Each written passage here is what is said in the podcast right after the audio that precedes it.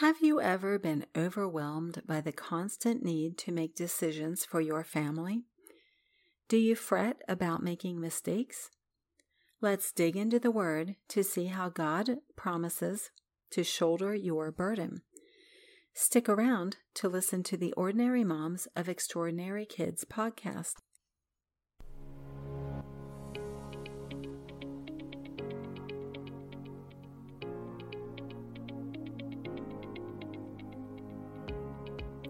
Parenting a child with special needs requires extraordinary courage, strength, and perseverance.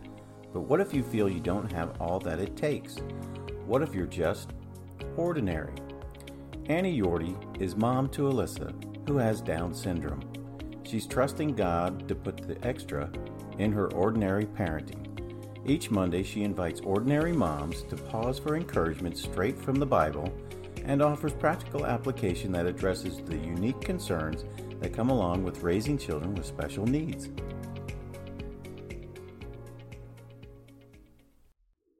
Today's Bible encouragement reveals God takes the burden of decision making upon himself and will personally guide you. Hello, and welcome to Ordinary Moms of Extraordinary Kids, where special needs moms find Bible encouragement. I'm your host, Annie Yorty, an ordinary mom who's right beside you in the trenches of the daily battle to mother your special needs child with grace and hope. Let's see what God has for us today. Our Bible encouragement comes from Psalm 37, verses 18 to 19, 23 to 24, and 34. I'm reading all scripture from the New Living Translation. Day by day, the Lord takes care of the innocent, and they will receive an inheritance that lasts forever. They will not be disgraced in hard times. Even in famine, they will have more than enough. The Lord directs the steps of the godly. He delights in every detail of their lives. Though they stumble, they will never fall, for the Lord holds them by the hand. Put your hope in the Lord. Travel steadily along His path. He will honor you by giving you the land. You will see the wicked destroyed. I believe David may have been weary when he wrote Psalm 37. King Saul had hunted him for years, intent on murder. David's innocence was irrelevant to Saul. Every day, David had to decide what action to take to stay safe. He may have questioned how God could allow wicked Saul to continue to prosper as king while David lived the life of a fugitive on the run. At this low point in life, David needed to convince himself of God's goodness and care. By comparing the way of the wicked to the way of those who trust God, he tackled his questions head on. He reminded himself God could be trusted, even when David's eyes couldn't see beyond his current dismal circumstances. Even when he didn't know which way to turn, all seeing God directed his steps. As an ordinary mom trying to parent an extraordinary child, decisions hound me every day. Some days I grow weary just deciding what to cook for dinner, much less making more consequential choices. I feel especially pressured when there's no clear cut direction. After a while, I want to crawl under my covers for a time out. I bet you have your crawl under the covers days too. The list of decisions we make seems endless. Decisions about medical concerns, should my daughter have surgery to correct the problems or try therapy first? Decisions about education. Where should my child go to school? What kind of classroom is best for her needs?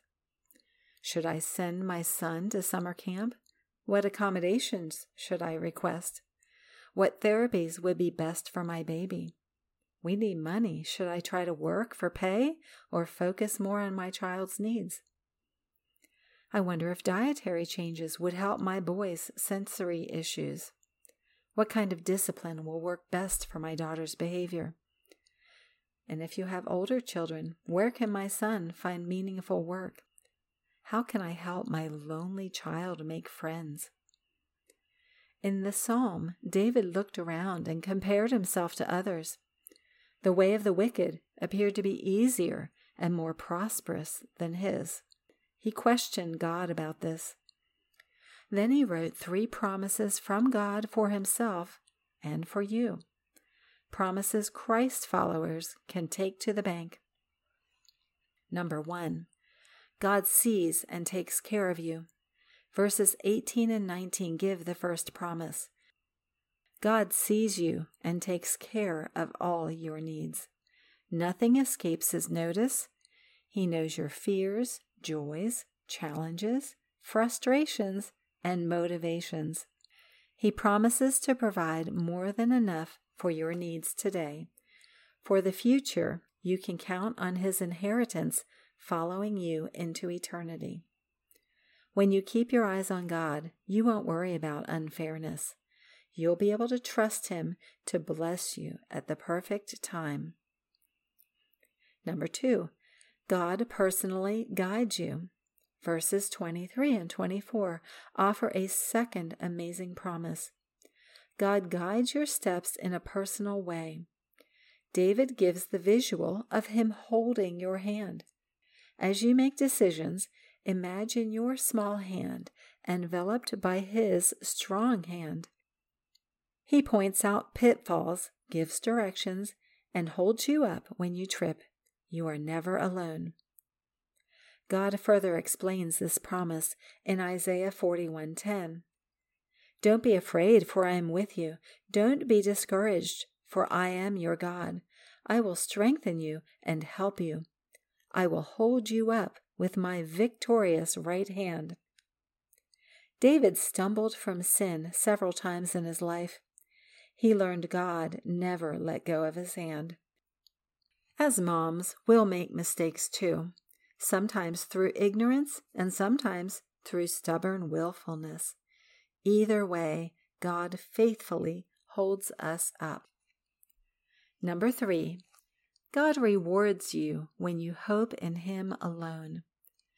After wrestling through his questions, David concluded his psalm in complete certainty of God's goodness.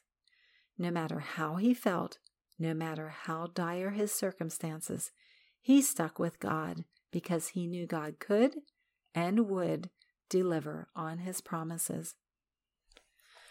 God promised land and justice to David.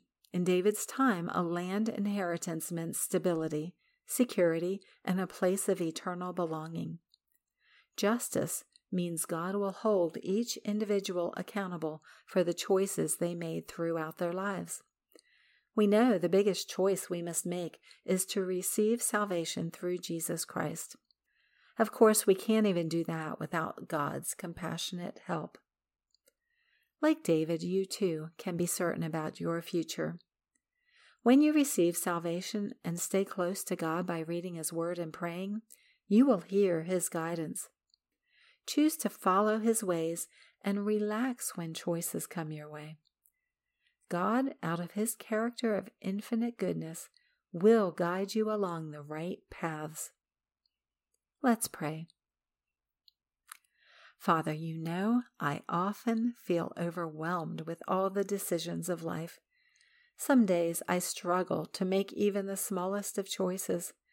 I fret about making a wrong move. Thank you for your word that tells me of your promises. Teach me to study your ways to talk to you every day and to do my best to follow your lead.